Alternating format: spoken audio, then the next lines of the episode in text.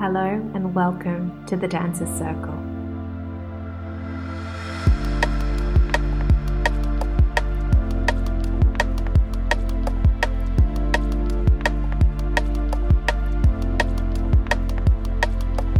My name is Natalie Tace, and this is your 10 second call.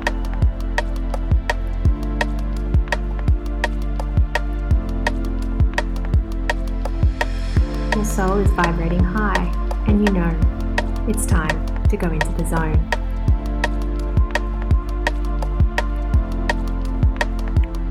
Hello and welcome to the Dancer Circle. Today I'm having a conversation with a good friend of mine, Rebecca Crook.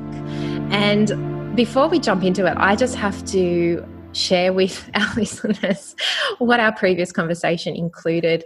Um, this will give you a really good indication of how this chat's going to go. We're going to have a lot of fun with Beck. We are going to get real and raw because that's who she is, despite the fact she is hesitant a little bit today. She's she's shown a little bit of fear and hesitation, but I know as soon as she gets talking, she will open up and she will stand in her vulnerability well and she will bring us truth and her honesty. But before I have to share, so we're we're connecting, we're chatting, and and we've got our videos open. We've now since turned the video off because um, I like for us to really use our our hearing senses uh, and not look at each other and take our, our visual cues. I really like the listening part of us to be activated. So that works best when when we turn the video off. But Beck's Beck's conversation went a little bit like this. First of all, we both had to change the space that we were in about seven or eight times. So it was a series of following each other from one room to the next because I'm here in Italy speaking and recording, and my dear friend Becky is over in England uh, recording. And yeah, first of all, I had a, a, disco going on next door that started and stopped and started and stopped. Some fabulous Italian R and B with a really great heavy bass, and then Rebecca had to navigate between some really noisy, crazy, wild kids next door to her house, and also then a cat that really wanted to be involved in the conversation as well. So that was the first, the first part, and then the second part was Rebecca commenting on how um, nice my microphone was, wasn't it, Beck? You, you thought it was quite a, um, I think, quote unquote, it looks like a penis. So that's. well, yes, we, we, we got to that in the end. I think we the word was phallic. the phallic. We did start quite poetically and yeah, cor- and correct with the phallic, but then we threw that out the window and we got we allowed our true selves to shine through, and it was basically yes, it is quite quite nice. And I did give her a very nice shiny microphone. It was a shiny, smooth microphone, and it ended up with it looks like a penis. So, on that note, uh, we're going to dive in. Beck has uh, had an epic career. She's uh, had almost twenty years of working consistently on uh, some of the best cruise lines in the world, and also some really fabulous resorts throughout Europe.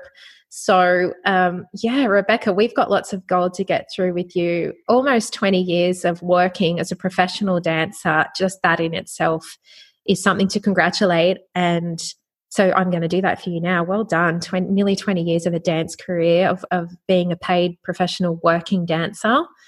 Is, Thank you. Yeah, of course. No, well, it's something that a lot of young dancers aim for and dream about.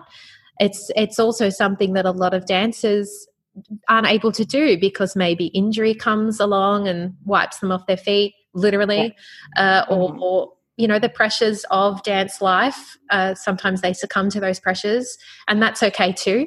Uh, sometimes you know things happen and things get in the way that are sometimes out of our control or sometimes we just fall out of love with dance and veer somewhere else or, or whatever it is so 20 years in the industry uh, is brilliant well done we're gonna we're gonna go into straight into talking about where you're at now though and then i'm gonna backtrack if that's okay so you yeah. are in the uk you basically where were you at when everything shut down i was actually uh, back in the uk at that mm-hmm. point mm-hmm. um, in between contracts so um, I actually finished my last contract in November, which is a long time ago now. Um, and I was traveling a bit in between um, and due to go back on or go to rehearsals in um, March on the 20th of March and of course then everything hit and uh, the the contract was cancelled. But actually, it kind of was in the end quite a good thing for me because I was struggling with some pain in my shoulder, which I hadn't really realized or accepted how bad it was, and that it was it was restricting me. So I, I physically wouldn't have been able to do it anyway. But you would have. So, you would have gone, wouldn't you? I, honestly, I think I I got to this point in my life where I finally had to listen to my body. Mm. Um, because every other injury that I've had along the way, I could always work around somehow, and I always did. Um, however, this one was really, you know, really bothering me. You know, I couldn't move my arm above 90 and yeah and how have you so, other injuries that you've had throughout your career because if you if you're looking at a career that's that long how have you worked through your other injuries have you done it in a smart self-caring way or have you applied the philosophy that i ascribed had always ascribed to i don't anymore because i've learned my lessons but that philosophy of you know what strap it up get an injection from some random ship doctor with uh-huh. God knows, you know, God knows what's actually in it and power on anyway. Yeah. What was your approach throughout the years and has it always been the same? Or at one point, did you learn that that was possibly not the best way to go? Let's come on, put the cards on the table. Um, the cards are on the mm. table and I have only just learnt after 17 years of abusing myself and that that's not the way to go. So yeah, I basically did the same as you. It was a case of dry your eyes, get on with it, build a bridge, get over it, all that malarkey, whether it was physical, mental, emotional, or whatever, you know, nothing was ever really dealt with. So you whacked on the diclofenac gel or whatever, you popped some pills and you danced. And it, it but the thing is, it was frustrating because you couldn't do it to to the best of your mm. ability. Mm. So that was always always horrible or you would just push it and try and do it to the best of your ability and end up probably doing more damage long term because i mean my injury is is chronic it's something that's built up over the years and you know i just I, I guess i never realized that it would finally completely debilitate me so yeah no i think you brought up a really well you brought up a few good points there but definitely the word is chronic and i think many many dancers don't realize while they're pushing their way through that pain and they're strapping things up and they're not going to a physio they're not giving themselves rest and recovery time mm-hmm. um, they are just whacking on strapping and taking you know a shot or pills or cream or whatever yeah. that the damage is still being done, despite the fact you might be getting through shows, you might be getting through contracts, you might get home and yeah. then you might just think, oh, I don't even have time to, or money or whatever to embark mm-hmm. on that, you know, or, or, going to the doctors or doing the rehab that you might Definitely. need to do. You're still doing damage. And yes, yeah, sometimes that damage may not be something that uh, results in an immediate massive injury like a, a, knee dislocation, although that happened to me several times, or you break a leg, or your hip pops out, or you, you know, you completely strain something to the point where you can no longer dance. It's those chronic injuries that plague your career. Like you said, it hurts. It yeah. physically hurts, absolutely, but it and it limits your optimum dance potential it limits what you can bring to the stage it limits what you're what you're able to present as your best dancing self physically which is frustrating absolutely and it's painful i mean let's the, the level of yeah. pain you actually adapt to that and that level of pain becomes a normal but it shouldn't be and then the worst mm-hmm. part of all is with all chronic injuries there is a day where your body will ask for it's compensation, right? It it will. It, yep. There's a bill to be paid, and it presents itself, and and then you find that that chronic injury is something that takes years to then rehabilitate, if ever. Uh, speaking yeah. from experience, just this last week, my left knee popped out again. It dislocated, or a subluxation actually, which meant that it came out and thankfully came back in again with the help of my hand. And that didn't happen. Oh. i know i know. It i've actually got it sat up on a on a chair right now with ice on it that Oh, did not happen because I was grand jetting or pirouetting or jump splitting in my kitchen. That happens because my four year old son jumped from one side of me to the other and took my kneecap with him. And precisely because I have chronic injuries in both my knees from years and years and years of abuse, which is the other word you called it. And that's exactly what it is. I now have these Mhm. jelly knees, as I like to call them, that can can pop out just like that. And and that's my, you know, I have night nights where my knees ache and I, and they're painful and I've been to physios. I now have the luxury where I'm no longer dancing full time. So I do go to physios and I do go to doctors and I do what I need to do. Uh, but unfortunately, the response from the physio is this is a chronic injury. It isn't, you know, it isn't going to go away. You can maintain it. You can manage it. You can, you know, obviously my pain level now is completely manageable. However, this is a chronic injury that is is there for life now. So yes, I agree with you. We go through we go through whole careers where we are physically putting our bodies through stress that is questionable. We don't need to do that. Sometimes we need a time out and we need to rest. We need to recover. Uh, Yeah. And also, you brought up a really good point. We're going to go there. I do want to acknowledge before we do that that on cruise ships, the lack of access to physios is something I think needs to be looked at. Do you agree? Um, I do, yes. However, I must say the most recent company I was working for, um, depending on the doctor that you had, because some of them were a lot more understanding than others, um, they would prescribe you um, therapies in the spa. So you could go to a physiotherapist and get some treatment. So that was really a bonus. Oh I wow! say. Can I ask what company that Yeah. was? I'll do it. And that was a German company called AIDA. So it's basically the um, German branch of Costa. Brilliant. Well done, AIDA. Shout Yeah. out to them. Um, We also had it in rehearsals as well. I mean, we had to pay, but it was subsidized. Okay. So it wasn't, it was like 15 euros for an, Mhm. a, an, a half an hour session.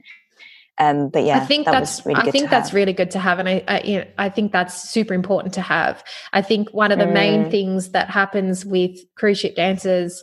Uh, there isn't that access sometimes or a lot of the time. And or there isn't that access to a a a good physiotherapist that can work with hang on just give me one minute all right beck oh, i'm gonna move. no, okay, yeah, I'm going to go back into the room because Salvatore just walked in, but see, the Oh. microphone picks up everything. It picked up the shopping, his thongs. So we're going to move this. I can. I love it how you guys say thongs because I'm just imagining him in a thong now. several of them, several thongs. Hang on, I'll just. budgie smugglers. I'll move into the back room. This can all be edited out, or not. Maybe I'll leave it. in. I won't. I'm actually. Oh God, you should see this scene. I'm limping into the back room. It's terrible. Oh, bless you. terrible. Okay, You're terrible, Muriel. You're terrible, Muriel. Bloody terrible. I love the fact we've started this with a penis talk. Anyway, um, to be honest, that's me all over. I know, and I had to do it. I was like, that's get to with our conversation, so I have to, I have to put it out there. All right, let's Mm, reset myself back up, Pretty. pick up absolutely everything, which is a good thing, but it is. It's my penis It microphone. just reminded me. Alright. Oh, I should have said it before. It reminded me of um, Proud Mary. So I was. yes, I yes. it remember being in the It's wing smaller, saying, it's like deep is your Mary." throat? Alright. Is your throat the mic?" that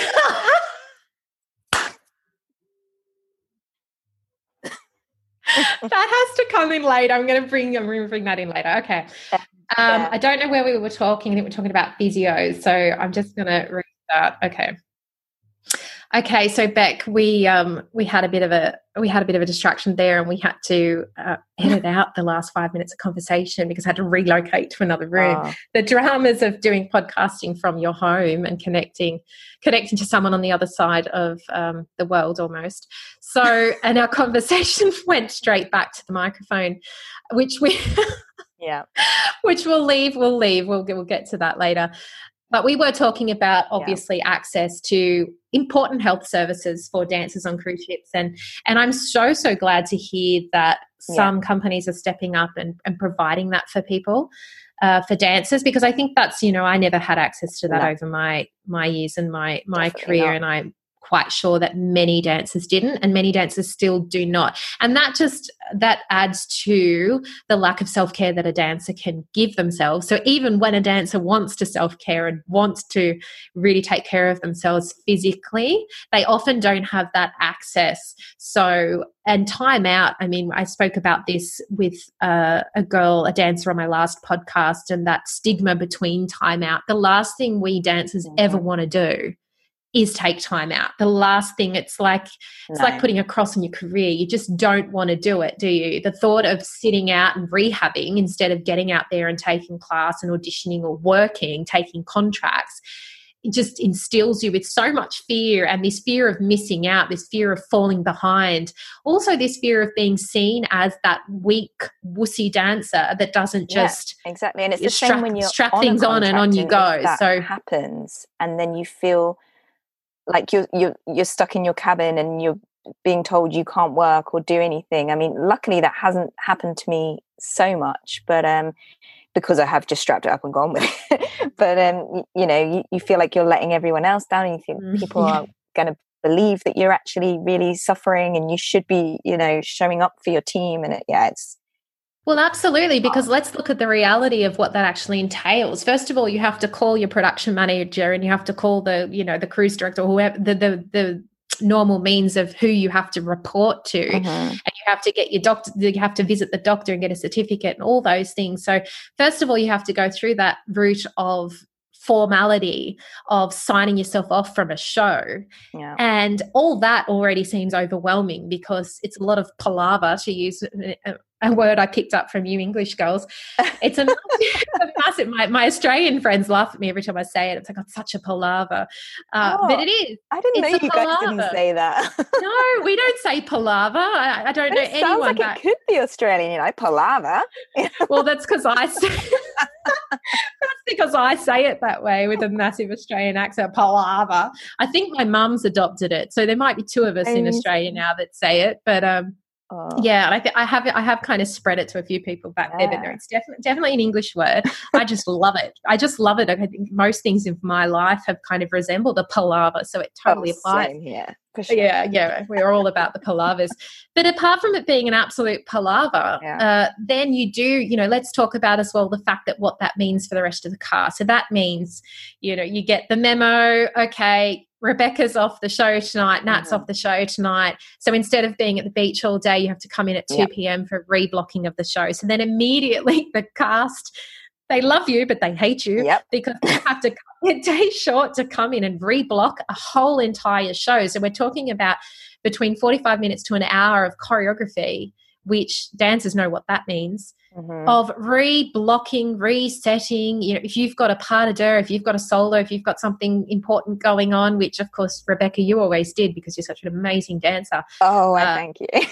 you, you are and, and you you're stunning. So i'm going to call that out for you because i know that's the other thing dancers don't usually do despite stereotypical assumptions about dancers we're actually not very confident and very rarely shout out our achievements. So i'm going to be here and shout that out for you. But when you've got those solos and those things as well it's even more of a reblock and even more of a um, palaver for your cast and your yeah. dance captain and your production managers. So you have all these things to take on when you're going there to sign yourself off for the night because your leg feels like it's going to fall off. Yeah. So what do you do? Don't want to go through that palaver. Don't want the team to be upset with me it's so much work for them to reblock everything. Yeah. And then they have a show of having to be constantly thinking about everything rather yes. than just being a bit more on autopilot and just exactly. concentrating on performance and everything. Yeah. Exactly. Not to mention the fact that then that goes in the show notes, then the reports that go back to Ugh. the company you're working for. Yeah. And the last thing you want is a black mark next to your name because you had one show off in a contract. Mm. So,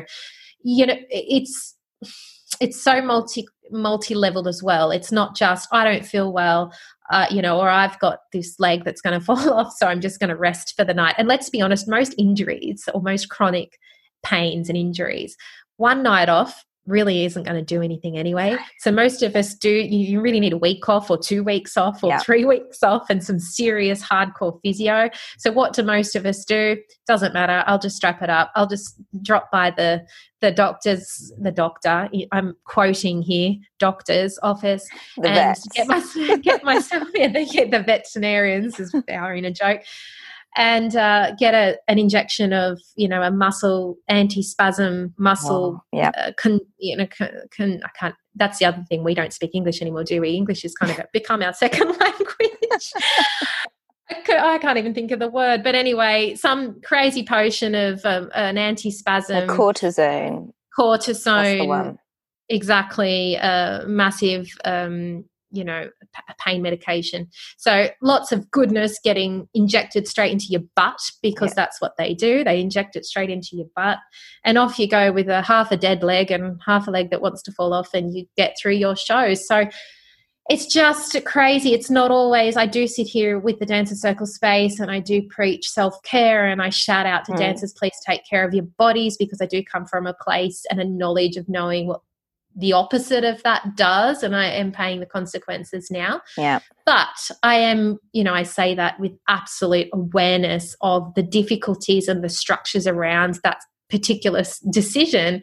It's not that simple. So i i do understand. It's kind of like a, a massive shift in uh, the way that we approach dancers injuries or unwellness needs to to happen on all the levels and in all the areas of employment and work. Yeah. So I do want to now go into something else that you mentioned, and that is mm. the mental side and the emotional side and the spiritual side of a dancer's wellness, which is mm-hmm. obviously a big, big thing in the dancer circle and what we concentrate on and why we've opened up this space.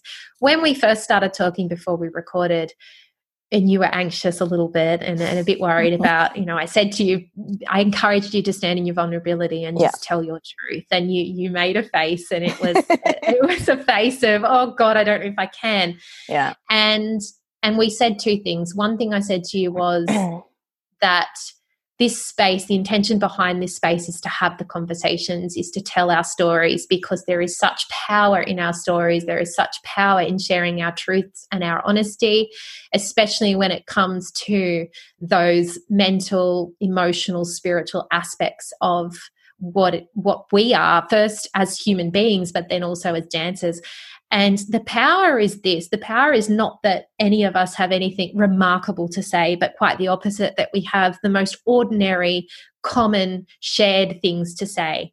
And when you hear, when you're in pain or you're in suffering or you're going through some challenges, which is life, I don't know anyone who's living on this earth that doesn't have pain and some level of suffering mm-hmm. and, and challenges. Uh, they don't exist. You hear somebody else's honesty and truth around that and in their vulnerability. And if you hear something in there that resonates with you or that you relate to, that you nod your head to, that triggers something in you, no matter what pain it is that you're going through, just the mere fact that somebody else, another human being and another consciousness is talking about those things and sharing their truth makes you immediately not feel alone. And that feeling of not being alone on something, of not being the only one, immediately liberates you. And it, it I think it halves your pain, if not more so. For sure. So you can't see exactly. me, but I'm nodding to everything that you're saying. I'm sure you are. I'm sure you are. But and, and your response to me was, what tell me what you said when you said when you when you read things that i've posted or that i've shared about my truth and my vulnerabilities what's your reaction oh yeah exactly that that i'm i've always so first of all interested to see what what you're going to write because I know it's going to be something so amazing and so so simple and honest but relatable but so impactful at the same time because it's just like yes yes yes oh my god yes like you can just I mean if you've experienced whatever it is you happen to be talking about and it may not be the exact same thing but something similar or in that kind of way then um, most people have, and and especially if it's from a dancer's point of view, if that's what you're kind of referring to, then yeah, it's totally relatable and it's it's so helpful. And you're like, like you said, you know, I'm I'm not alone. I, you know, I'm not the only one experiencing this. You know, there's so mm. many people out there going through similar things. So, and I think what pain can do when we're suffering, when our when when we are suffering, we're in a suffering state, and pain can make us feel it can kind of buffer us from, from the rest of the world. It can it can detach us from other people and from a wider perspective. So what what pain can tell us and the space that we go there with our head is that we in that disconnection is that we are very much alone and it's that uh, feeling alone that amplifies our pain. So yeah definitely yeah. Um, telling our stories is important. Hence why you then after that phase said yes okay i'm here to stand in this space and i'm here to share some truth. So yeah. I want to ask you and i'm going to leave the question very very open so you can take us wherever you want to take us. But over these almost 20 years of dance career of being working you know of working cruise ships all over the world, of working with so many different other souls throughout all those contracts, through the resorts that you've worked at, through the London dance scene, through the audition process, through all the jobs you've had and all the challenges you've had. Do you want to take us to some of the things that came up for you that you had to work hard through? So, some of those mental challenges, emotional challenges, where have you found your hard your hard? Where has your hard been? Rebecca yeah, pants. you wish you could see my microphone right now, don't I you? do. only you could turn that. Only you could turn that deep question into something like now that. you're going deep and I love you for it. I love you for it. Now you're taking me back to our contract together. We, uh, Rebecca and I had a contract together back in 2004, believe it or not. Yeah. And we definitely we haven't had, seen each other since. No, I think we we actually we, saw each other once. It was the wedding, wasn't it? It was yeah. We saw each other at Angela's wedding, but mm. we uh, we we definitely look. Those memories are like they happened yesterday, and, yeah. and obviously our our connection is strong and thanks to the power of social media we've refound each other again and it, we've just never amazing. we've never been able to be in on land at the same time. I think. No, and, we yeah, have been planning a catch up for the last, oh, I would say, two years, and it's yeah. just never happened. But it, it might. Back to my question, sorry, my sorry. love, because digressing. you're avoiding, you're digressing, and you're getting all excited about my microphone. So, tell me, go on, take a deep breath, and if you'd rather me ask something a bit more direct, I can. But okay, let's talk about um, let's talk about cruise ships, working there. Mm now, when you're working on a cruise ship, your your life is there as well, right? So it's not just the show. Maybe when you're on land, you do your show, you go home. When you go home, you've got your family, you've got your friends, you've got your world that is outside of work.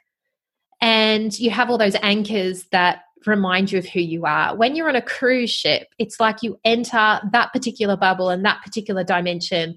And so the outside world or where you've come from seems all of a sudden very, very far away in every sense. Is that is yeah. that's true, right? So when you're on board, your life is there, your work is there, and it's intense. Like how intense is it working on a cruise ship? It's very intense. I mean, you're you're basically trapped in this small um, vessel with all the same people and you, you can't escape. But i mean it also has its perks. Like i've made that sound really dramatic and and, and awful but um yeah no you, you don't have your own space as such. Of course um some people are lucky enough to have their own cabins but generally as a dancer you you would share a cabin with these mm. companies that i've worked for anyway. Um but yeah it's tough. I mean for me i don't i don't want to like like I could talk for hours about um, a lot of things, and I don't want to go waffling on, but just to sort of briefly try and summarize my.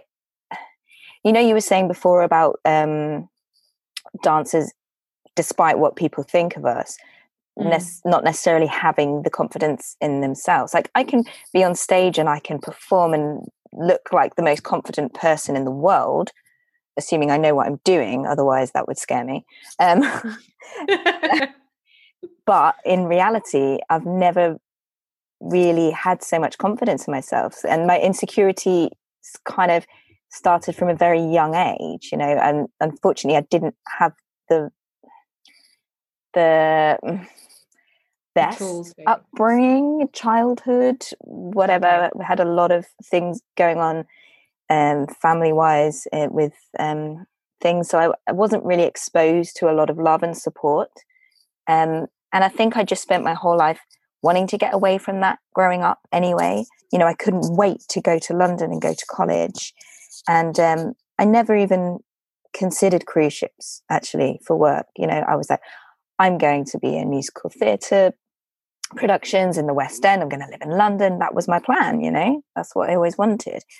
But unfortunately, I always struggled to put myself forward because I didn't have that confidence in myself. You know, I didn't feel good enough ever. And I think when you've spent your whole life as well in front of a mirror, in next to no clothes, especially going through your teenage years and everything, being told you need to do better, you need to do better, you know, and it's hard. It takes a toll on you, as I'm sure you and every other dancer will know. Um, but yeah, so for me to then get a job straight away from college, you know, they auditioned us at college in our third year, and I, out of I don't know how many people, were one of the few that got two contracts. Actually, one was a an Irish dancing show that was in America, which I did plan to go to, but then I gave up after the first day because I didn't want to leave my boyfriend. That's a whole nother story anyway. Oh, yeah. Um, he didn't want me to go away and I was like, oh, and I made up some excuse that I it wasn't what I wanted to do. Anyway, luckily I then had this job on on Costa, um, on the Costa Europa, which was my first ship and my first contract, and then the second contract you came on, and that's where we worked together. Um, so yeah, but for me, that life that became my life, you know, and I felt comfortable there. I liked that having that sort of community on board, I think, and the people around me. Yes, of course, there was a lot of drama and everything's blown out of proportion, you know.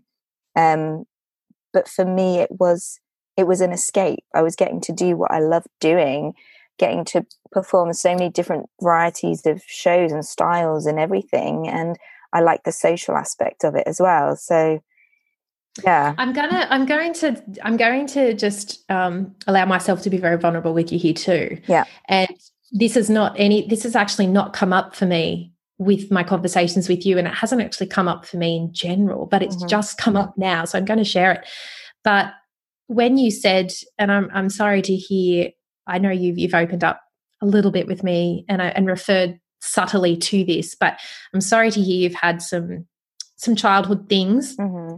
I think a lot of people have yeah. to, to various levels. But of course, um, you know, we, we won't go there right now in this podcast. Maybe me and you can have a chat ourselves. But uh, it's it's it's one of those things I think that you brought up about the cruise ship and about the community and the belonging that that does exist on a ship, and it is a very safe I think the word is safe. It's a yeah. safe bubble. So you're on there and you know, unlike some jobs, you know that for, you know, however long your contract is, six months, 12 months, you know that you have that job for all that time. So yeah. that's safe. That ticks a safety box. The other safe thing is that you're fed there. Yeah. you're fed. You're you have your little house there. They give it to you. You have it, it, the structure of it. There yeah. is some level of rigidity uh almost military style. Yes. But that at the same time it's like a cradling isn't it? It's like a it's like having parents again that yeah. are saying you know you have you have a curfew you have rules you have and that again can be like a warm hug sometimes. It's structure. Mm-hmm. it's safe it ticks another safety box. Um, you're with certain people that okay you may not get along with absolutely everybody but they become your people they become your community they become your family really. Yeah. So and that's a safety too because you know day by day you're going to see the same faces. So again although that can be frustrating at times yeah. it's also the familiar and the familiar is what again leads to feelings of safety and yeah. of a level of certainty in a sense. Of course, as we know, when a contract finishes, then you get catapulted into that uncertainty oh, again. Oh, but if yes. you, yeah, and that's a whole other roller coaster. But, and then you get the opposite of all those things. But if you align yourself quite well with the company and you're a hard worker, which you are and always were, you know that you go home, you have your month or your two months at home, and then you've got your other contract to go to, which I'm going to say two things to you. I relate to this immensely for two reasons.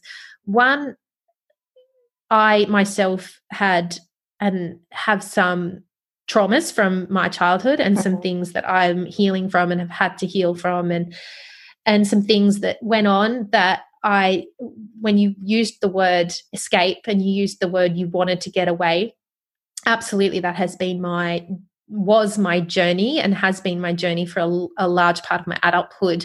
Cruise ships felt like two open arms and a nice big warm hug a lot of the time.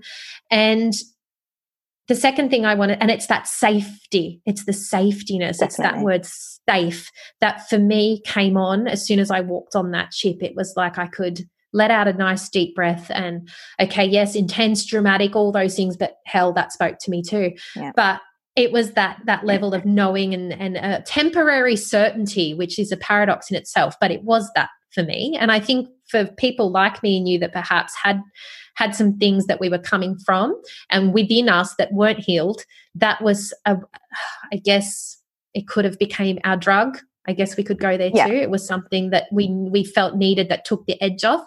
The other thing I want to say is that I at full time at full time, I remember having a conversation with one of the choreographers uh, in Sydney, and I said to him, ironically, because they kept going on about cruise ships, cruise ships, cruise ships, and I said to him, what else can I do that's not cruise ships? Because uh, nothing about a cruise ship appeals to me. right. I don't want to do cruise ships. I didn't want to either. Yeah, there you go. And mm. that I, uh, through a series of events and being in London, uh, Danceworks and um, a choreographer there, landed my first cruise ship, which happened to be the one I did with you. And yeah. I ended up in Silvana d'Orba, which you know, and it all went from there. But it's funny, I never wanted to do that. I always wanted to do musical theatre. And when you said to me, I never felt good enough, I never put myself forward, mm-hmm. despite, and I'm going to go out on a limb here, but despite my talent and despite my ability, yeah. I could have done that. Uh, I may not have been the best at it, but you don't need to be the best at it. You just need to produce something that's skillful enough to then be put on the stage. No one has to be the best at anything. You just have to be damn good. Yeah. There's always someone better than you, let's be honest. Yeah. But I could have done that. And it was exactly that inner sense of not being good enough and being damn it's fearful. It's, it's, it's awful. And, uh, you know, uh, the same here. I was like so down on, about everything at college. Like, I really didn't have the best experience and I, if I could do it again oh my god I'd do it so differently um, but unfortunately you know that's how it was at the time. I can't change that but I didn't believe in myself. And even though I managed to get the lead in the third year musical you know and I still didn't feel like I was good enough to to to do all of that. And then you know like I said I didn't we had to go to this audition for cruise ships and I was moaning. I was like oh god no. Oh bloody cruise ships. Because you know back then people thought of them still as and not there's nothing wrong with showgirl work. I love showgirl work, showgirl work as well. I love the feathers; it's amazing. But the, it was just an idea that it was mainly just walking around in feathers, which of course I wanted to do more than that. I wanted to dance as well, and you know, so I had this idea in my head that that's all it was. And um, which it isn't. You got there and realised that totally it's bloody isn't. not. It's it not. totally isn't. It's Cruise so ships intense. are hard work. You've yes. from what did we have on on that contract? We had for Irish dancing, tap. Oh, we had country, South African South gumboot African gumboots with bloody bottle tops that were cutting your legs to pieces and all sorts and such a variety. And yeah, you know, I I was kind of kicking myself a lot over the years because I mean, I first got on that ship, and somebody from the previous cast said to me when they found out I had a boyfriend at home, "Oh yeah, that won't last." And I was like, "Oh, what does she know?" Kind of thing. Okay, incidentally, it didn't, but that's only because it was a really bad relationship. But anyway, mm. um, and another one was like, "Oh." Watch out, you'll get stuck on the ships. I was like, oh no, I won't, for goodness sake. So my first contract of six months then turned into a year, which then turned into, well, you know the rest yeah. years later i mean of course i had breaks sometimes quite long breaks in between and I, I did other things in some hotel resorts which is also quite a nice way of doing things um, but a bit different. Um, anyway, my point was I was kicking myself all these years thinking I let myself get, and I'm doing the fingers here, quotation marks, mm. stuck on ship, ships. And because, yes, like you said, it was safe. And mm. I was like, I've just taken the safe option. I, I'd always thought after my first ship, okay, I'll move to London, I'll audition and try and find something there. But I was scared. I was scared to go and move to London on my own, pay rent in like extortionate prices, and have to have um, a what do you call it? I don't want to say normal, but you know, a job to support yourself whilst auditioning, and mm. you know, as as as we all know, and I've had to do it, of course, in between contracts as well. I've done all sorts of different kinds of jobs, um, non-dance related. Um, but then in the last few years, I thought, well, do you know what? I haven't. I've done what I've enjoyed doing. Yes, it may have been a safe option, but I have been to so many places in the world that I never would have dreamt or even thought about going to. I've done God knows how many different types of shows and dances and styles. And I've met such an array of wonderful and awful people that, you know, you learn from the bad as well. So it, exactly everybody teaches you a lesson everyone yeah. teaches you a lesson and i did i did speak with somebody the other day about cruise ships can't remember who it was but we did comment on the fact that um, when you're on a cruise ship as well they do have a lot of uh, incredible global artists come on yeah. the ship. So not only are you learning, and you would know, not only are you learning from your fellow dancers and, and epic choreographers and the, the, the talent that they bring and the creation that they bring, you then get to see and work alongside some really fabulous creative artists in general some yeah. you know one man acts or um, different types of artists from everywhere because obviously cruise ship theaters they do like to give their audiences a stack of different genres and styles of performing arts mm-hmm. so you learn you really absorb and learn from i think the world's best and there is definitely a and i was guilty of it but there's definitely a a shunning sometimes of working on cruise ships. There can be. I don't. Mm-hmm. I don't mm-hmm. think it's everybody, and I don't think it's what everyone says. I but the stigma's not as bad now as it used to be. No, it used to be, I think, too. But again, surprisingly, because I remember my contract with you on Costa, and those shows were fantastic. Like I, we used to lie on that stage between shows, dripping in sweat, slaughtered, slaughtered, absolutely slaughtered, and we would do yeah. that six days in a week. We would we would yeah. do that two shows a night. They were killers and they were brilliant. And I learnt so, so much yeah. as a performer and dancer working there and then again. So yes, sometimes I think, oh, I got stuck, stuck. Again, I'm doing the mm-hmm. inverted commas now, yeah. stuck in the cruise ship thing. But no, I think you you find yourself a great company as well, or several great companies. You find yourself some beautiful choreographers.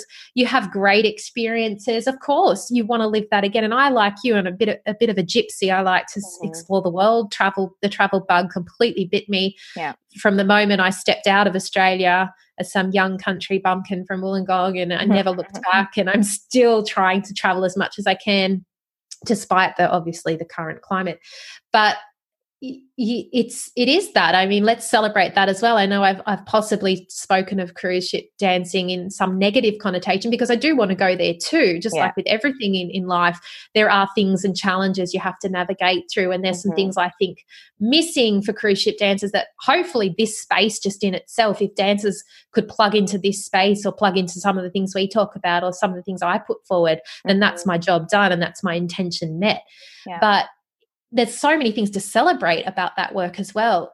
Ongoing work is nothing to be shunned. Ongoing work that is potentially safe for some people is huge. I mean, we always go on about the dance industry not having enough safety, not having enough certainty for people. Yeah. This is something that can, for some people, really offer that. And that's brilliant. That's what yeah. we want to celebrate. I mean, uh, so, yeah. Yeah, go. No, I was just going to say, I like, yes, maybe I should have taken a risk, taken a, a leap off, and gone into the real world, um, and you know, tried to do something different. But I, I don't know. You, you just never know how long it would take for something to actually come up, and I just would prefer to keep performing and traveling than than um, busting a, a gut in Well, you know what? Yeah. Hindsight's always a, a magical thing, but Yeah. at the same time, I'm a firm, firm believer that everything that has happened was always meant to happen. You're exactly Exactly. where you need to be right now. same So here. there is yeah everything is leading to the everything has led to the Mhm. moment you're in now, and everything now will project forward. So don't ever, you know, it it it, it is interesting to kind of think, what if I had gone this way or that way? But you went the way you were meant to go, and your Mhm. life has has gone the way that it was supposed to go, and yeah you're a beautiful, spectacular dancer and performer. And how many people have been able to witness that because you worked on a cruise ship as well? Because as you know, we get so many people from all over the world in That's those audiences. yeah And waves, uh, to obviously use a pun because it's on a cruise ship, but waves and waves and waves of people yeah have witnessed your art, have witnessed your soul up there on that stage. And you are a soul dancer. All the dancers I get in here are soul dancers. You Oh, definitely perform straight from your heart and all the stuff you were made of. I, and c- I that's- couldn't imagine it any other way and yeah Of course, Yeah. because that's who you are. That's who you are. That's what your art is. That's what it speaks. Mhm. And that's what I, that, you know, I, if, if I'm watching a show, my eyes are immediately drawn to the soul dancer, immediately drawn to that dancer that is Yeah. is honest in their art and is bringing it all there.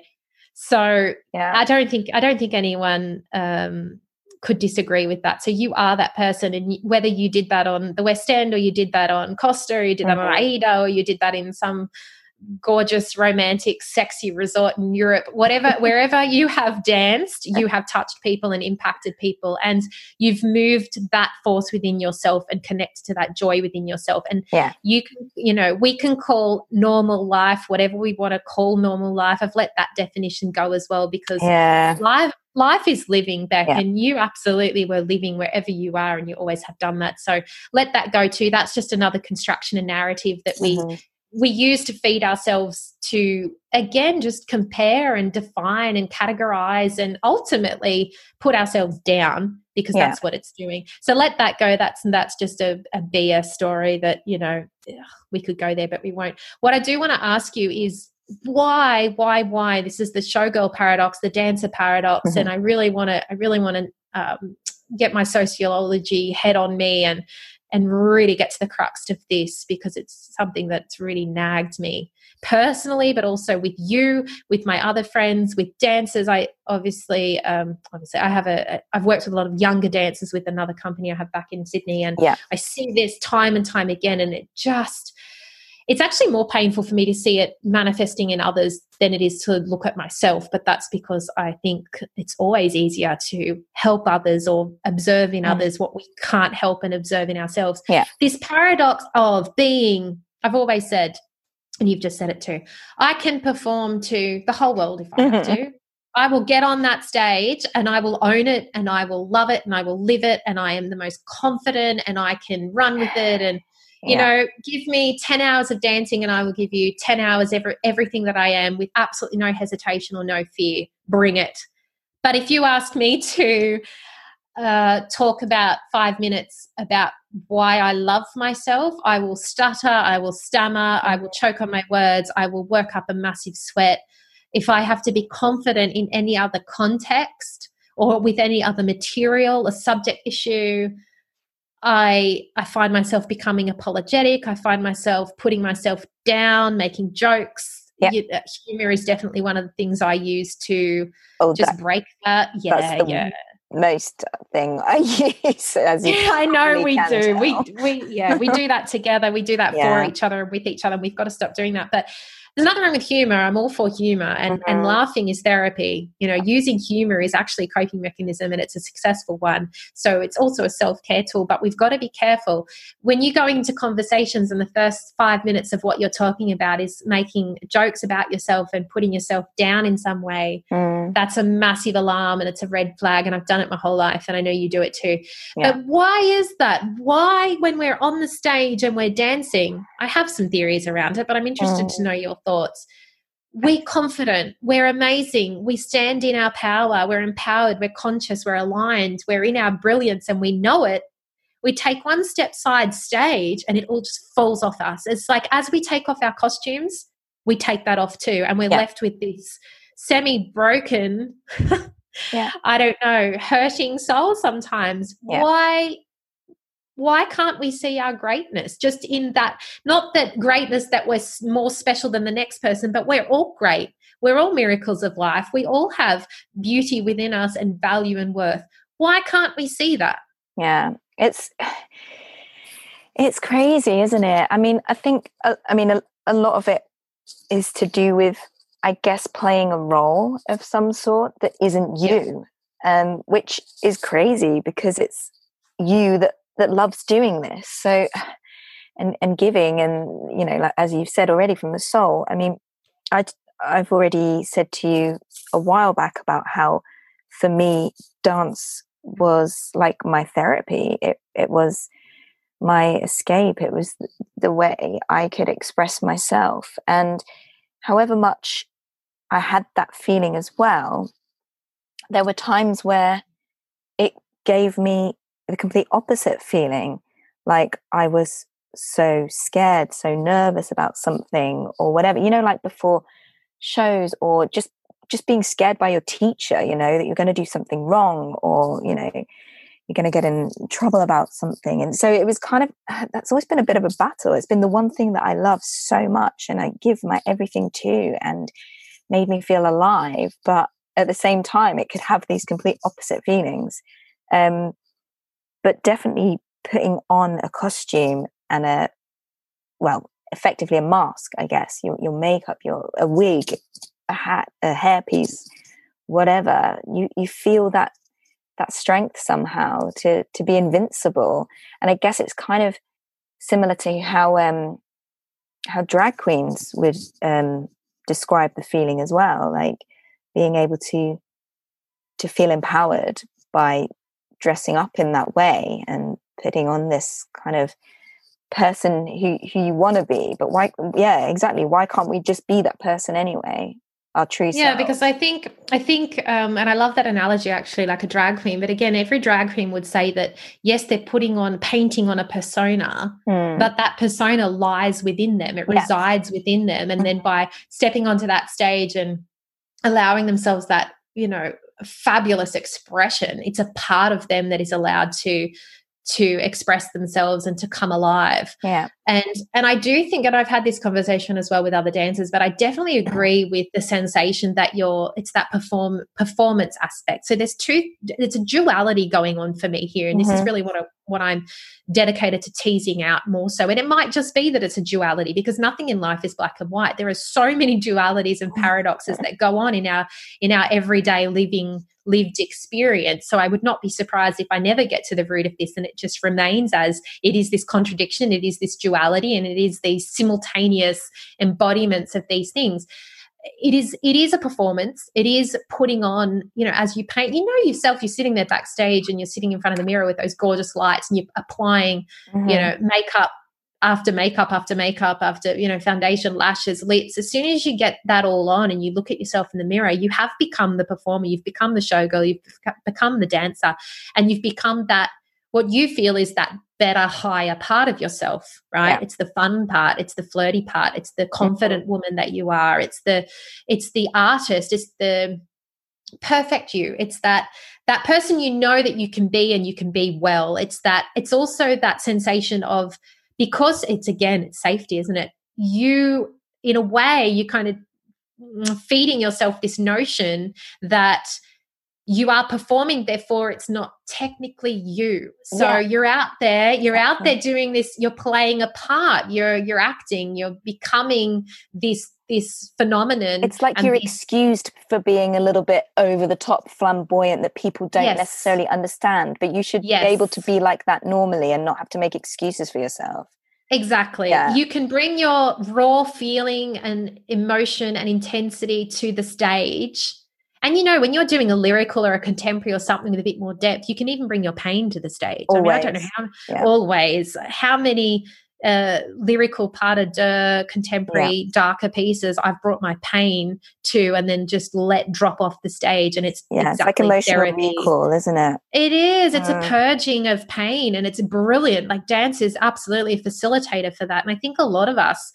again, oh, we could go on so many tangents, but I think a lot, a lot of people are drawn to dance at a young age for that. I know very well yeah. that my my dance studio and when I went to dance and I performed and I danced and it was in my movement that I found that respite and I found that therapy and I found that safe place to let my emotions pour out of me and it was just addictive. I I, I realized that, that was going to be my thing, but I feel like a lot of dancers would, if we if we spoke to more dancers, which is the idea of the dancers circle, we mm-hmm. might uncover that as well. I'm, I'm, not saying all dancers, but I would, I suspect a lot of dancers.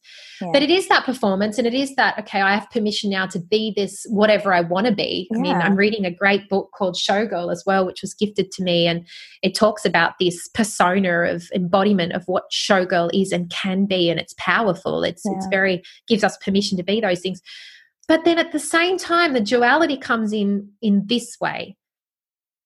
I also believe that when we're on the stage and we're performing and we're doing a choreography and we're aligned. So we're in our zone. I'm not talking about those off nights that sometimes we have where you feel completely detached from what you're doing. You kind of, it's almost like you're observing your body moving and you're just not there. You still do a great job because you're a professional and you still got to perform, but you may not be completely in your power. We've yeah. all had those nights, but, and they're unsettling. And then you beat yourself up later because you're like, oh, I dance like shit. Yes.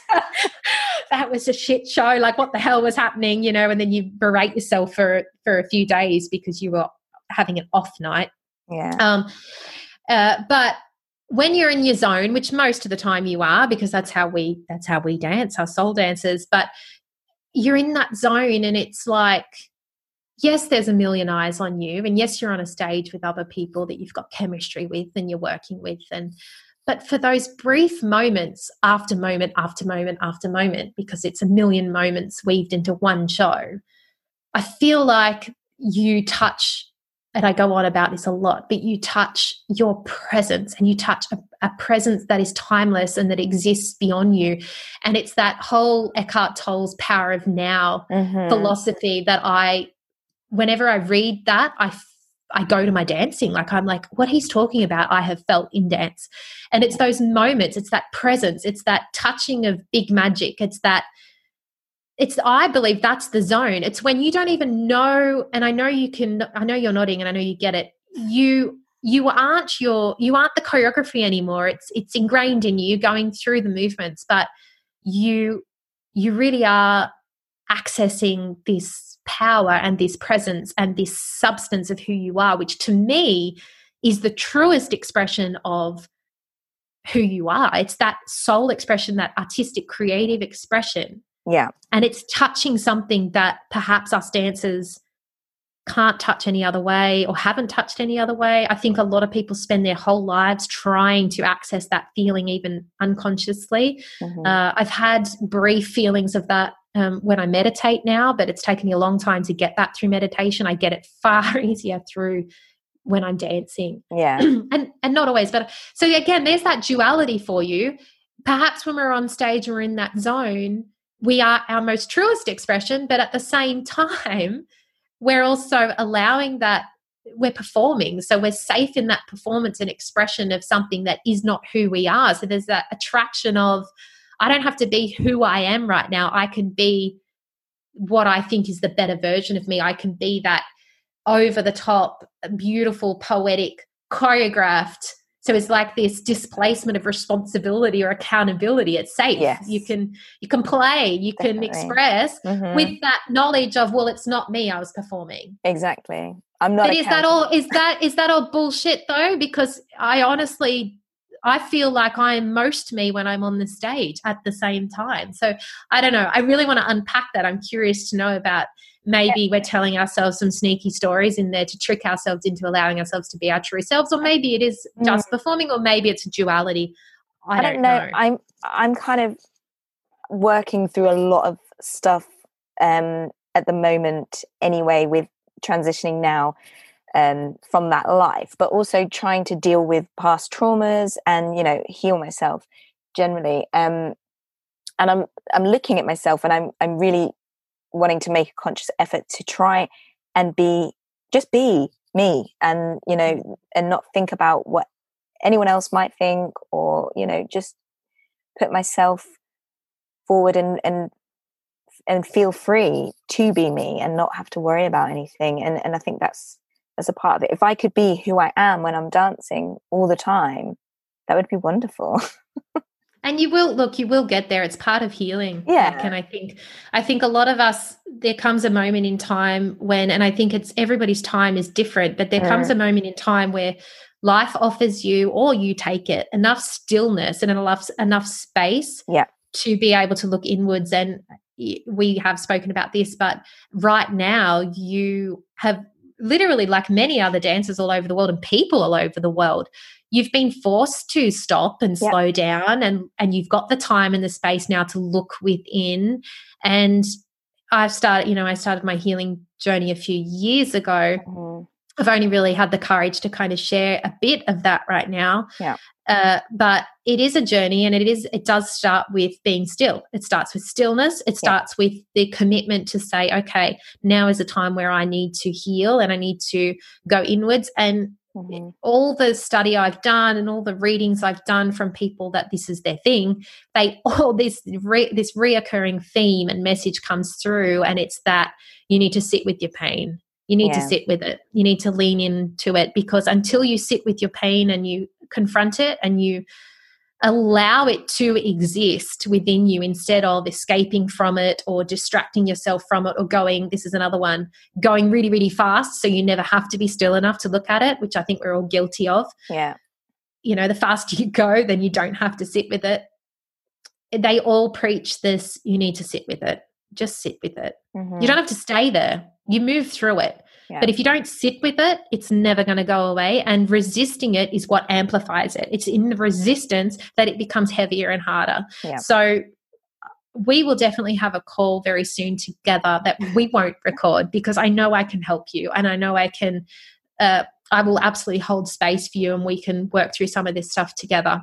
Aww, um, oh, of course, you're my dear friend and I love you. and, and, and, and this is what, you know, I've, I've learned that another part of healing my healing has mm. been holding that space for other people and and serving it's not because i think i know everything i certainly don't i'm on my own learning and growing journey yeah. but i feel like again it's sim- i've had space held for me and i still have space held for me for, from some friends and some yeah. circles and you're one of those people and it's just in that that space that somebody sits there and says you know what i'm not going to try and fix you because you can't be fixed there is no fixing to be done you're not broken there's no mm-hmm. fixing to be done it is having another human being sit there in that pain with you and yeah. walk through it with you. And that is where the power is. And that happens again in the sharing of our stories, which we've done today. So I also want to ask you because then we'll wrap it up. And I really do want to revisit some things personally with you, away from the podcast, away mm-hmm. from the ears of other people, just because we need to do that together. But also, we will definitely have another chat.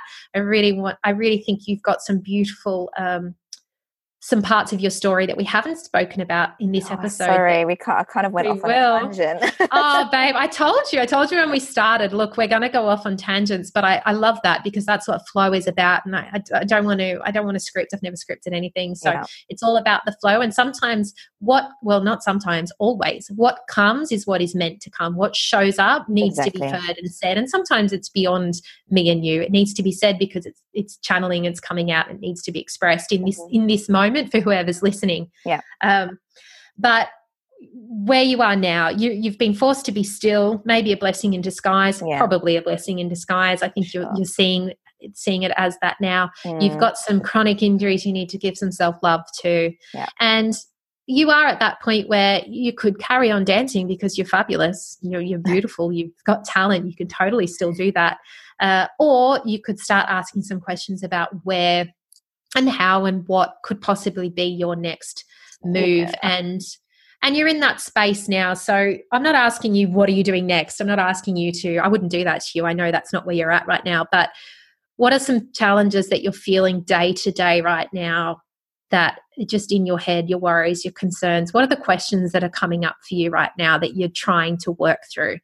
Oh um well number one yeah i guess what it is I really want to be doing. I mean, I've known for a few years now that I've been wanting to stop and trying to figure out what I was going to do next, but it was I just I couldn't I couldn't figure it out and I was like, okay, just one more contract, just one more contract. And I loved it. I had fun, but I could definitely feel it becoming more difficult physically. So, yes, this has come at, at, at the right time, um, combined with the pandemic as well. So I've been forced to to stop and really kind of look at myself. Um, of course, I'm worried about where I'm going to be because I've not ever had to be home again. The fingers are out home um, for so long. And yeah i i i don't know. It's a bit scary for me because i'm used to being able to just go away whenever i want even if that is running away and being somewhere else um, but at the moment i'm just trying to figure out finding somewhere to live for now and um, and some kind of work for now and going from there. I mean, I'd still love to be able to be connected with dance or fitness in some way. I mean, I'm, I'm getting into my yoga and Pilates, which I'm loving. Um, I definitely think that's helping me physically, so that's good. Well, and emotionally and mentally. Um, yoga does that. Yoga does yeah. that, and I think it, then I've written loads of stuff about this yoga specific i think dancers in general finds their peace through movement like we need to move to yeah. access it's just too ingrained in us we've yeah. we spent our whole lives uh, experiencing our lives through our movement and our body and our physicality that when you're not dancing uh, yoga is is it's not dance different. And i think what i love about it is it does go inwards as well. Yoga is a very inner personal journey yeah. but it's still physical. So i think it's it's really beautiful for dancers especially dancers who are uh, staying still for the moment or trying yeah. to figure things out or yeah so my, my body's love- always resisted it. I've never felt comfortable doing mm. yoga because i'm not naturally very flexible in a lot of areas of my body. And i've always i've just never had the patience for it and now i'm starting yeah. to be patient with myself and with my body and accepting where i am now. So that's a really positive thing and i and i can i always see the change. I always th- i always think sorry to interrupt you but I, I always think i always think you can tell where somebody's inner state is if they can sit through a yoga class or not because i up until maybe five years ago, I could not do yoga either or meditate for the life of me. I could not. Oh yes, yeah. it's like banging my head against a wall. So it's funny that you say that, and and yeah. I'm glad I'm glad in your finding. So that there you go. Like if you you are definitely making leaps and bounds in your healing and in your inner journey because if you can now sit through yoga and you're actually finding comfort and ease and yeah curiosity within it to sit there on that mat and get through that mm-hmm. that means you are you're already turning and you're already accessing parts of yourself that perhaps um, up until now you were too um, detached from or Definitely. not willing to sit with so yeah. give you you know feel you've got it we've got to celebrate our small wins when we have them as well and that's very very important and i know yeah. you're a perfectionist and i know you're your your biggest critic and i know you won't celebrate your wins so again i'm going to that's what us women need to do for each other. Yeah. And shout out the fact that you need to own that as well. You need I'm to stop and go, to, I am. Wow, you know, yeah. and do that. Do that. Do it when we get off this call. I want you to stand there and I want you to say to yourself, wow, okay, that's something I couldn't do before. So I have yeah. progressed. I am getting there. Yeah. You know, you that, that's self-love, that's self-care. And you know what I think is really important too, Beck, and I say this as your friend, um, you don't need to know right now what it is you're going to do for the rest of your life or in mm-hmm. five years' time. I think right now is such a strange time for everybody, and there is an element of trauma. There's a backdrop of trauma for everyone, whether you believe the pandemic is real or you don't, or yeah. mask, no mask, like all that drama that's going on right now. Mm-hmm. It's still a backdrop of trauma. So be kind to yourself and give yourself that space of, uh, of not needing to know exactly what it is, just mm-hmm. day by day, step by step. And again, our outer world really is a reflection of our inner one. So if you're doing the inner work, that is more than enough. You will see that the outer work will, the outer world will start to reflect what's going on inside of you. So yeah. taking this time to focus on you and heal yourself is absolutely necessary and that's work. That that's doing the work. And then yeah. of course, you know, the brick and bricks and mortar, the reality, that that stuff, the the you know the physical consciousness of a place to live and a job, yeah. get some money coming through, you know, they will happen. They will happen, and you will get there because you're a, you're a strong girl and you always land on your feet. So, um, That's true. You do, and know that too. Go into mm-hmm. each day knowing that okay, there is fear, absolutely, and I've been there. I've been there badly sometimes. And the fear can be all too consuming. but again lean into that as well and and and tell yourself okay i'm going to land on my feet like yeah. i will this will be okay it absolutely will it's it's called faith and trust in the universe and and or whatever your belief system is and mm-hmm. and belief in yourself as well to know that to know that you're going to get there but i think all dancers everywhere when they finish up their careers in one way or another or even transition periods that always comes up those massive question marks and they're hard yeah. and they're heavy so i love the fact that you've gone to yoga um, and movement and pilates and even reaching out reaching out was never your thing I either was just thinking to say to you, mm. I was just waiting for a moment where I could um Sorry, I talk a lot. no, it's fine. I do too. Um, anyway, it's your show, babe. no, yeah, but it's supposed to be your story. So I'm just going to masking tape up my. Going to move away from my phallic microphone. I'm going to let you you speak. Yes, tell me. Um, I was just going to say that exactly. Um, first of all, that I want to thank you because it has been hard for me, and I'm sure so many people in all walks of lives, um, to be able to really open up and and talk about things that are so personal, so deep, or you know, to what did you say? To be vulnerable, and mm. I've always just tried to deal with everything on my own because nobody wants to know about my problems. Nobody cares about my problem. Nobody can really understand. And yeah, of course, there are people that won't understand or won't um, necessarily want to give you the time of day. But then you don't need to be around those people or have those people in your lives. Um, but I am so grateful to have people like you, and like I am lucky to have, you know, a, a, a few people, um, maybe even more. Unfortunately, I don't get to see them because they're dotted all over the world.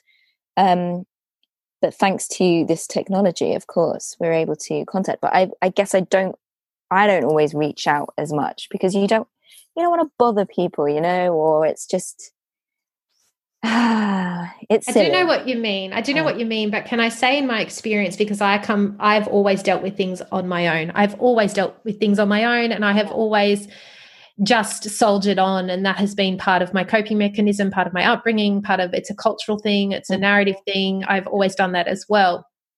Um, but what I have seen to be true in the last few years of my deeper spiritual journey and reaching out and connecting. And there was a time in my life where I all but became a bear in hibernation. I really just like isolated myself off completely. And I can tell you now, it was the worst suffering I've ever had. My yeah. suffering amplified a million times over. And it was the thing that I thought that I, well, I didn't even think. I wasn't really thinking. I was just protecting what I thought was protecting myself and and isolating. And I didn't have this the bandwidth or the energy mm-hmm. or the strength to connect. But I forced myself to connect. I actually forced myself to connect through an online business, believe it or not. And and that then, which yeah. I'm eternally grateful for, that became the catalyst for me to authentically reach out to people and yes, to serve others and to care for others, but at the same time, it gave me permission to then give myself that that um, avenue and that action because it's a doing word, it's an action. You can't just think about it; you need to actually do it. But what I have found in my experience, because I'm the same thing and I relate to that about I don't want to be a burden for anyone. No one actually mm. gives a shit about my problems. Why would I want to talk about it? And and it's a really uncomfortable, queasy, kind of vulnerable thing to do. But yeah. what I have found in my experience is as soon as you reach out to other people and you allow yourself to open up and be a little bit vulnerable, they more than more, more yes than no respond with the same level of vulnerability and openness and you'll be surprised who you think is killing and slaying life and got it all together yeah. they're dealing with their own shit as well and they are eternally grateful for a relationship and a connection and a space where they don't have to be that perfect image either. They can sit with their in sit in their pain with you sitting in yours, and we're all in this together. And it's real, and it's a relief, and it's like oh, it's just liberation, and it is often the start of somebody's then ever expanding and ever moving and evolving spiritual journey, which is yeah. where we find our healing. It's where we find our humanness. And again, that's dancers, non dancers, it's people. So, yeah. um, please know that I'm always here for you and mm-hmm. and reach out to those friends you know it's we are before we are anything else we're human beings and human beings have always needed other human beings. We need connection. We need belonging. Yeah. we need to be seen and witnessed and heard and felt and that is that is one of the it's it's as important and necessary as oxygen important and necessary as food and water. Mm-hmm. we need to to touch each other and be touched and i obviously mean that metaphorically but also physically. Been a while it's been a while um, do you know what? It, I, it, was only, it had to finish on that note. It had to because we started on a penis talk. We have to finish with the touching talk. But um, yeah, and look, I've loved our conversation. I don't even know what we've spoken about because yeah. I just released whatever came. Uh, but we've got so much more to talk about. We're definitely going to chat again soon. I'm yeah. going to reach out to you in the next few days and we're going to have our own personal chat and I'll show you my microphone again. Oh, I will show you wait. mine if you show me yours. I know you can't wait. And I just want to say, Beck, again, I really want to shout and celebrate the the that hashtag went round yesterday about women empowering women and oh, yeah. um, celebrating women and, and all this kind of thing. I, I haven't really seen it um, in the UK so I might just send that out to you and you can do that. Oh. I've seen it oh. circulate a lot in Australia and America, and it undoubtedly will be in the UK if it's not already. Yeah, I've seen um, a few people post. Yeah. So, in the spirit of that, I'm going to sit here and say to whoever's listening for what it matters and what it's worth, but you are an exceptional, exceptional performer. You are gorgeous. I absolutely adored and felt honored to share the stage with you. Your energy, your lines, your soul, your face, your everything. You're just absolutely brilliant. So, so oh. I know oh. dance isn't isn't the whole of everything. I I wish and what I desire for you is that you take some of that and you do apply it to your everyday. You wake up in the morning and you feel the beautiful human fabulous person that you are because you are. And As healing you, is there my for darling. You. oh, thank you, my love. I'm still working on that too because again, like I always say, it's a journey and I don't know if I'll ever get there, but I'm certainly going to spend my days trying because that's what we're here to do. I want to heal. I want to be. Well, you, you know, certainly inspire me on a day oh, thank basis. You, my love. Thank you. And and hearing those messages back for you from you and people like you make me feel like I must be doing something right, especially with this oh, space. So you most certainly are. Oh, love. Now we're getting all emotional. Honestly. Getting all emotional. Um, amazing. Um, and the last thing I want to say is I have this image that projects for me. We're sitting in Kruger. You're having your usual cappuccino and Kit Kat, which was your pre-show meal. I was going to say, did I have Bailey's in the cappuccino? But if it was pre-show, no. pre-show, pre Bailey's came after. But that's a whole other thing we can talk about is nourishment for dancers. And oh, I know you you've been naughty like I have, so we're going to talk about that next time. But I have this image of you, and it's with our dear friend Haley as well. Shout out to Haley Woolley, we love you dearly. Also, my love, yes. another soul soul dancer and soul. and it's the pair of you, and undoubtedly, I was doing the same thing, only that I was behind the camera and I'm talking old school, did like old none of this digital crap, old school oh. film camera back in the day. And you've got a Kit Kat wrapper on your head, and so has Haley, oh, and and we're just we look wild and free and fun and playful and oh. crazy. And I just think, you know what? Yes, like that's it. Just it just fills my heart, and and I've got I'm going to shoot that shoot that photo over to you so you can reminisce. May we forever be wild and crazy and yeah. free and and together on this journey together. My, my, diet is slightly better now, though. I must say. I'm glad to hear because that's another conversation we're going to have, and I'm going to I'm going to lecture you on that one. No, I do. All right, my love. All right. Good. Uh, it's all part of healing too. So yes. we, we're going to catch up again. Uh, we're going to wrap this episode up, and undoubtedly we'll have you on again. Thank you so so much for being here and being real. Thank you. We've got we've got more to share. We've got more work to do with each other, but I love you immensely. Please get off this call and love all over yourself today and take a deep breath. And it's day by day, my friend, day by day. Oh, thank you so much. Thanks for having me. I love me. you, sweetheart. I love you too.